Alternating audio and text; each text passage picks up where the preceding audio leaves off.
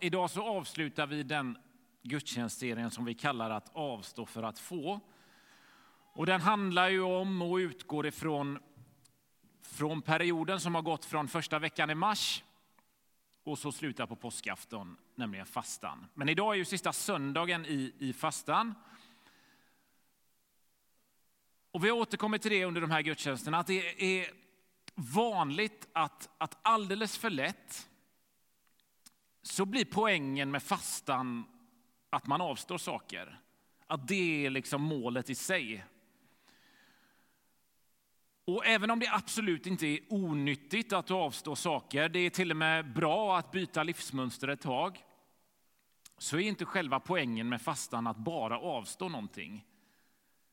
Utan vi säger att vi avstår för att få någonting. Och då kan man ju fundera över vad är det vi ska få?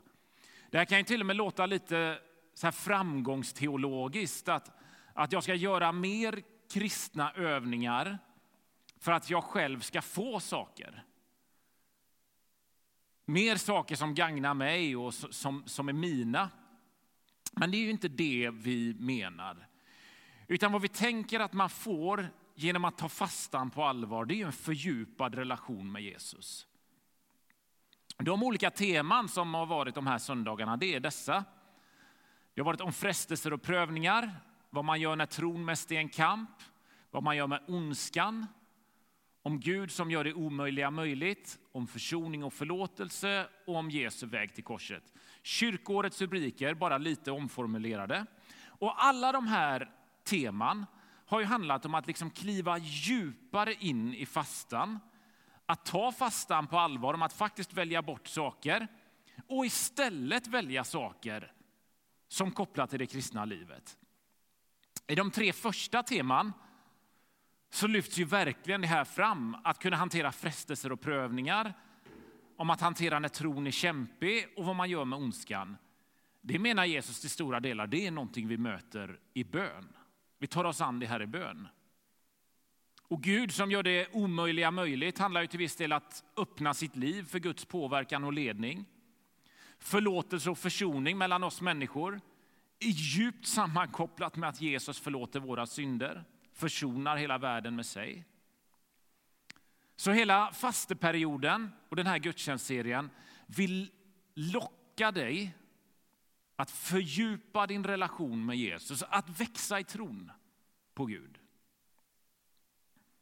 Och idag så vill jag säga någonting om Jesus väg till korset och hur han vill bjuda dig till en djupare relation med honom genom betydelsen av bland annat den texten som Julia läste förut om när Jesus rider in i Jerusalem och sedan när han rensar templet som är viktiga delar i Jesus väg fram till korset där han blir avrättad. Vi kallar ju ibland kyrkan för Guds hus. Och Det kan ju låta som att vi tänker att Gud äger den här byggnaden eller att Gud till och med skulle bo här. Och På ett sätt kan vi ju tänka så. En församling vill ju framförallt se sig som Guds församling. och Kyrkobyggnaden är en viktig del i en, i en församlings arbete. Många människor har en upplevelse av Gud i kyrkan. Och det är såklart att man, man associerar kyrkan till Gud. Men samtidigt så är ju vår övertygelse att rent fysiskt och rent teologiskt så bor inte Gud i kyrkan. Vi har en pandemi i ryggen, eller vad vi nu har den. Och där har många av oss firat gudstjänst digitalt. Man har suttit hemma och deltagit. Och så har vi ju gång på gång betonat Guds närvaro står inte och faller med att finnas på plats i kyrkobyggnaden. För i sådana fall hade det varit meningslöst med digitala gudstjänster. Utan Gud möter oss där vi finns. Men om man däremot går tillbaka 2000 år, typ, så fanns det inga kyrkor. Men det fanns tempel. Och det var bokstavligt talat Guds hus. På antiken så fanns det alla möjliga sorters tempel och templet hade en annan plats då än vad kyrkan har nu. Som sagt, vi tänker oftast på kyrkor som byggnader dit, dit människor går för att fira gudstjänst eller delta i kyrkans aktiviteter. Och då är själva byggnaden en hjälp eller något som underlättar för oss att möta Gud. Men då så var templet platsen där Gud bodde. Man gick till templet för att möta Gud och man gjorde det utifrån att Gud fanns där rent fysiskt. Templet var för, för en gud vad, vad palatset eller vad slottet var för kungen. Det var liksom både bostadshuset, men det var också där man fanns och det var också därifrån man regerade. Så när folk tog sig till tempel för att göra ett offer till en gud, för att den här guden skulle svara på ens bön, så gjorde man det för att jag behövde ta mig med min kropp till det här templet för att kunna möta den här guden.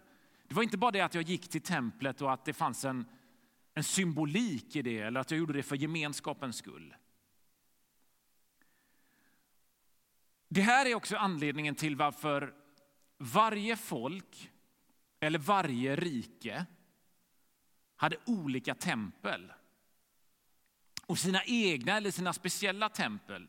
Det var många länder som ju hade många gudar och ju fler gudar desto fler tempel. Och det var ju bättre för då fanns det fler platser att kunna erfara den här guden. Men det fanns ett undantag. Nämligen i Israel, för där fanns bara ett tempel. Och det fanns en anledning till det. För det var liksom både ett teologiskt och ett andligt statement i det här att ha ett tempel. För i Israel och i den judiska kulturen så finns det bara en Gud. Och då fanns det bara ett tempel. Men inte nog med det att det bara fanns ett tempel. Man menade ju också Gud är perfekt. Och då behöver templet, alltså Guds hus, Guds boning, också vara perfekt. För inget annat kan vara värdigt den här perfekte guden. Och så på flera ställen i Gamla testamentet så kan man läsa om hur templet var, hur det skulle byggas och inser man det här hängde ihop med hur Gud var. Och människornas relation till Gud.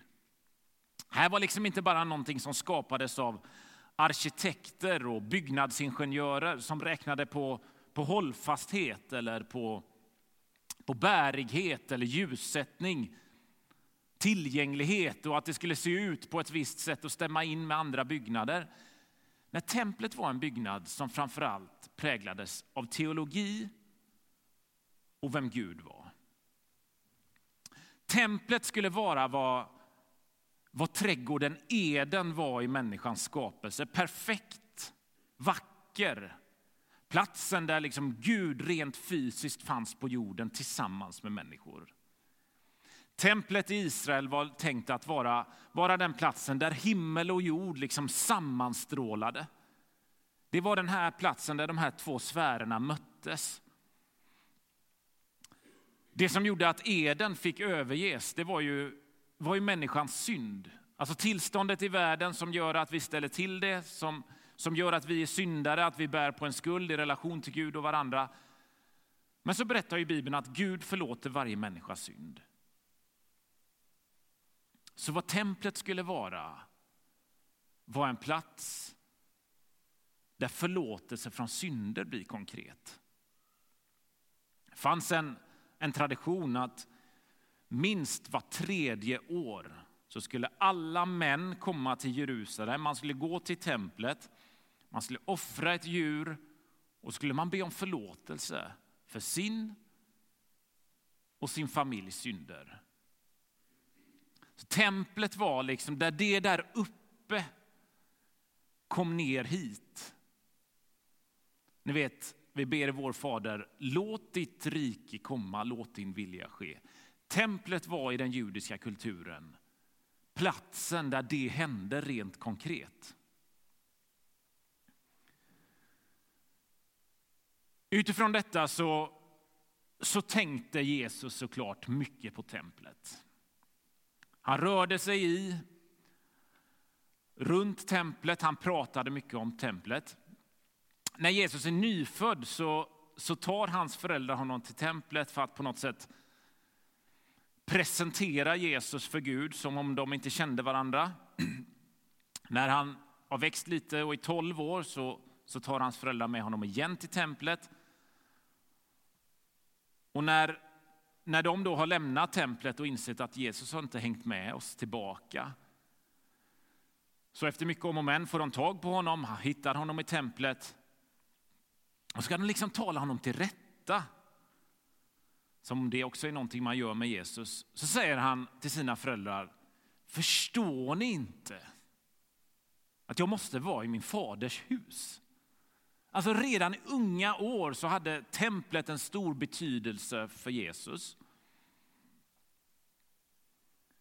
För något drygt år sedan så åkte vår äldsta dotter till Ullared. Den där stora affären som finns där. Det var första gången hon kom dit. Och hon hade hört så mycket om den platsen.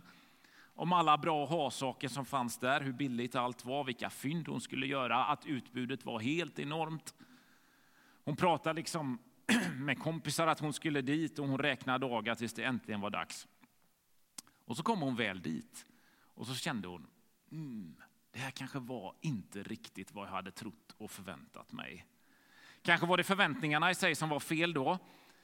Men hon hade liksom sett framför sig på något sätt en av livets stora platser som, som var en affär med fler saker än man verkligen behövde och framförallt saker man inte kunde vara utan till fantastiska priser.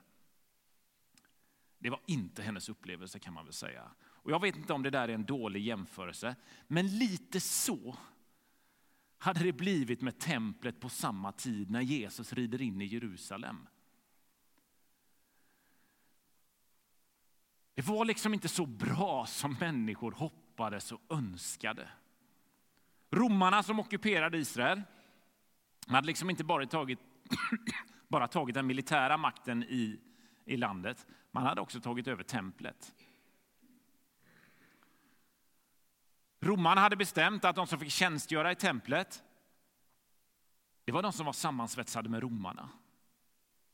Alltså Israels andliga ledare var borta från tjänst i templet. Istället så var det ockupationsmaktens män som fanns där. Det var såklart inget israeliterna gillade. Men vad som var ännu värre det var att templet hade blivit en plats där människor tjänade rejält med pengar som hamnade i deras egna fickor. Det finns historiker som menar att ungefär en fjärdedel av Jerusalems invånare hade jobb som på något sätt var kopplade till, till templet. Det finns historieskrivningar som säger att vid en påskhögtid så offrades det mer än 250 000 lamm i templet som ett offer till Gud. Och alla som offrade de här lammen hade inte egna lamm som gick hemma i hagen och betade, utan man behövde köpa sitt lamm någonstans. Och det gjordes ofta i eller kring templet. Och inte nog med det.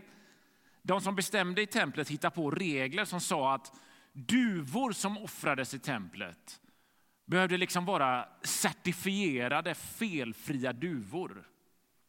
Och Det betydde att om du, om du var fattig och inte hade råd att köpa ett lamm och istället tog med din egen duva för att du älskade Gud och du ville offra någonting till honom så fick du inte ta in den där. Utan du var tvungen att köpa en annan duva. Och Det gjorde att när de fattiga kom till templet så blev man ännu fattigare. Så på Jesu tid var inte templet den där fantastiska platsen på jorden där Gud och människa möttes, när det egentligen var tanken. Templet hade till stora delar blivit en, en handelsplats för ytterst tveksamma affärer. Och så kommer som sagt Jesus in i bilden. Och så säger han ungefär så här. Guds rike, Guds inflytande, Guds sammanhang, alltså där Guds vilja blir konkret och, och verklig, Det har kommit hit, det har landat här nu. Men det märkliga var att, att det hände inte där alla trodde eller där alla förväntade sig att det skulle hända i Jerusalem för att templet fanns där. Utan allt det här hände där Jesus var för att det hände genom honom. Många känner till den här berättelsen i Markus evangeliet när, när några personer river upp ett hål i taket på ett överfullt hus. För att Jesus befinner sig där och så från taket hissar man ner en lam man som hamnar framför fötterna på Jesus. Och så säger Jesus till den här mannen, dina synder är förlåtna. Och det här var inte ens någonting som den här lame mannen bad om. Han ville bli helad, han ville kunna gå och röra sig. Det blev han. Men det var nästan som att Jesus gjorde så att helandedelen blev en, blev en bonus för honom. För först så fick han förlåtelse för sina synder. Och Det är nästan som att Jesus menar att det var det viktigaste trots att mannen var lam och inte kunde gå. Och För den här händelsen så fick Jesus mycket kritik. För alla visste ju att Israel har en plats dit man går för att få förlåtelse för sina synder. Nämligen templet, där du får betala pengar för att köpa ett djur som du behövde för att dina synder skulle förlåtas. Och nu fick en man som hade till synes mycket, mycket större problem än ofrid med Gud, sina synder förlåtna, någonting han inte ens bett om att få.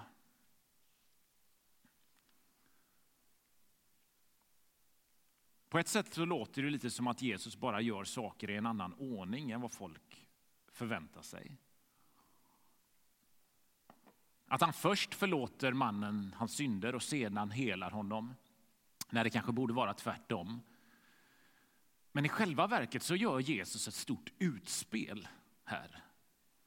För vad han säger i den här handlingen med den lame mannen, det är att platsen där himmel och jord möts, alltså där Gud är närvarande, där synder blir förlåtna, där mänskligheten återupprättas. Det har alltid tänkt att vara templet. Men det har inte funkat tillräckligt bra. Nu blir det verklighet i och genom mig, säger Jesus. Jesus menar faktiskt, det här är slutet på templet så som ni har känt till det. Nu har det kommit något nytt, ett nystart för templet det här. Och nu händer det som templet är tänkt att vara. Det är levande, det är fullt igång, precis som Gud en gång tänkte det. Och det är det i och genom mig, genom min kropp, säger Jesus. Och Det första Jesus gör efter att han har ridit in i Jerusalem på den där åsnan som Julia läste om förut, det är att han går till templet. Och när han är det så driver han ut alla människor där inne som håller på med någon form av handel. Han välter bord, han välter bänkar för dem som säljer duvor. De som växlar pengar driver han bort. Och så säger han så här. Mitt hus ska kallas ett bönens hus. Men ni gör det till ett rövarnäste. Och om inte Jesus hade strul med makten redan innan så fick han det definitivt ännu mer nu. Och när Jesus säger att mitt hus ska vara ett bönens hus så citerar han Jesaja. Och alla som lyssnade på honom kunde profeterna, visste var han hämtade sina ord ifrån. Och hela den här meningen som Jesaja säger, som Jesus citerar, är egentligen lite längre. I Jesaja 56 så säger nämligen Jesaja så här. Mitt hus ska kallas ett bönens hus för alla folk. alla folk. Är du säker på det, Jesus? Alltså alla folk. I sådana fall så borde ju även romarna som har ockuperat oss ingå inom alla folk. Eller hedningarna, de som inte är i närheten av samma tro från grunden som vi. Menar du att templet också är ett bönens hus för dem? Eller hur är det med ryssarna? Eller de sekulariserade svenskarna? Verkligen Jesus, menar du att frälsningen och att relationen med Gud helt plötsligt tillhör alla folk? Och när Jesus använder ordet rövarnäste så är det också en koppling till Gamla testamentet.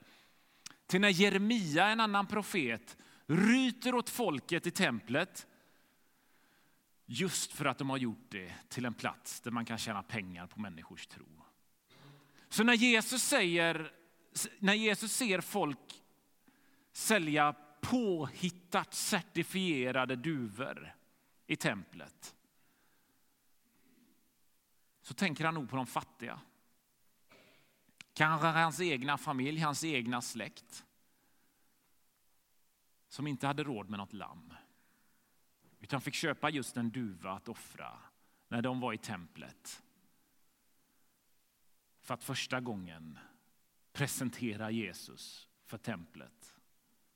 Alltså, är det någon som blir vansinnig när religion och tro används för fel syften så är det Jesus. Den här berättelsen har ju kallats för att Jesus rensar templet. Men sanningen är ju inte den att Jesus rensar ut de här människorna för att förbättra hela templet. Utan det han säger är att det gamla templet är borta. Som var liksom reserverat för dem som trodde rätt och och där Gud var liksom begränsad till en plats. Nu finns det ett nytt tempel. Nu är templet där Jesus är. Och hör här, sedan Jesu död och uppståndelse så behöver du inte ta dig till någon plats eller någon byggnad för att vara nära Gud. Inte till templet, inte till kyrkan, utan Jesus finns alldeles nära dig. Du behöver heller inte veta allt om Gud. Du behöver inte tänka att du ska leva värdigt för att du ska närma dig Gud eller kliva in i templet. Utan just där du finns i livet, oavsett vem du är, så finns möjligheten för dig att möta Jesus själv. För alla folk, för alla människor så har Jesus visat genom det han gör i templet att frälsningen och relationen med Gud är tillgänglig för alla människor.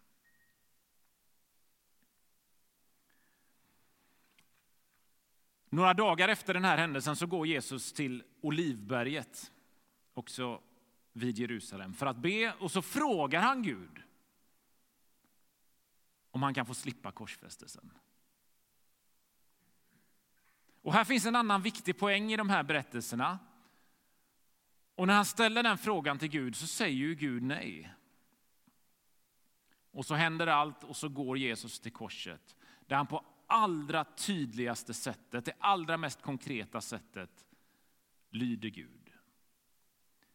Men när Jesus står i Getsemane, några dagar innan världshistoriens viktigaste händelse, som är Guds räddningsplan för den här världen, så känner inte Jesus Guds närvaro eller Guds ledning. Han känner inga glada eller kristna känslor där allt är enkelt eller där allt är underbart. Utan vad han gör är att han ber om att få slippa undan. Och när han hänger på korset så känner han allt annat än Guds ledning. Utan istället så ropar Jesus högt så här. Min Gud, min Gud, varför har du övergivit mig?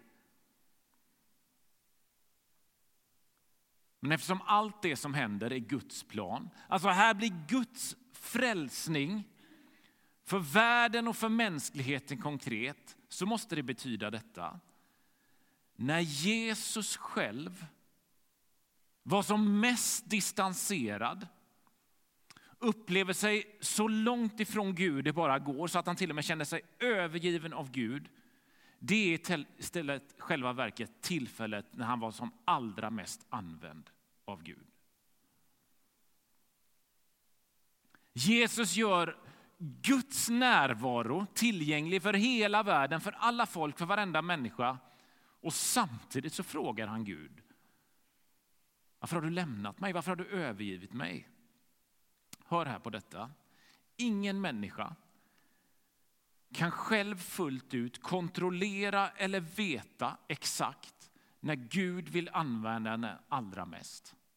Och kanske är det så just att du, att jag, när vi har svikit, när vi ser att vi har misslyckats, när olika anledningar gör att vi liksom inte det blivit som vi tänkt eller önskat. Man kanske har förlorat jobbet eller relationerna till barnen stökar eller man är orolig för sin och andras skull.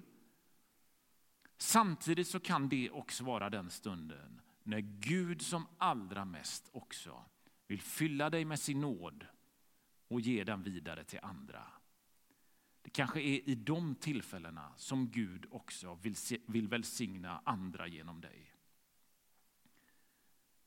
För Guds rike är tillgängligt och konkret genom Jesus nu. I vad som kan vara de mest märkliga och överraskande sätten. Men så stannar det ju inte där. För Paulus han tar det några steg till. Han skriver så här. Er kropp är tempel för den heliga anden som ni har inom er och som ni har fått från Gud. Alltså, er kropp, det vill säga dina händer, dina ögon, ditt liv, det du gör, det du säger, är mötesplatsen mellan himmel och jord. Det är genom dig som det där uppe kommer ner hit. Det är genom oss syndare som är otillräckliga. Vi kan vara svika, svikare, vi kan vara både fega och snett ute. Tänk ändå att det är genom oss som Guds rike blir konkret på jorden. Och det måste ju betyda detta. Våra känsloliv är inte det bästa mätredskapet för att avgöra om Gud är närvarande hos oss eller inte. Det är inte vår dagsform som definierar hur mycket Gud vill använda oss för att röra vid andra människor och välsigna andra. Och i alla fall ibland så finns det klart viktigare saker än att känna Guds närvaro. Och det är att vara och det är att bära fram Guds närvaro till andra människor. Och det här, vet ni, det är goda nyheter. Det här är det vi ofta kallar för evangelium. För Bibeln säger aldrig en enda gång att vi ska sträva efter att känna Guds närvaro. Vi kan känna oss nedslagna, vi kan känna oss inte tillräckligt andliga.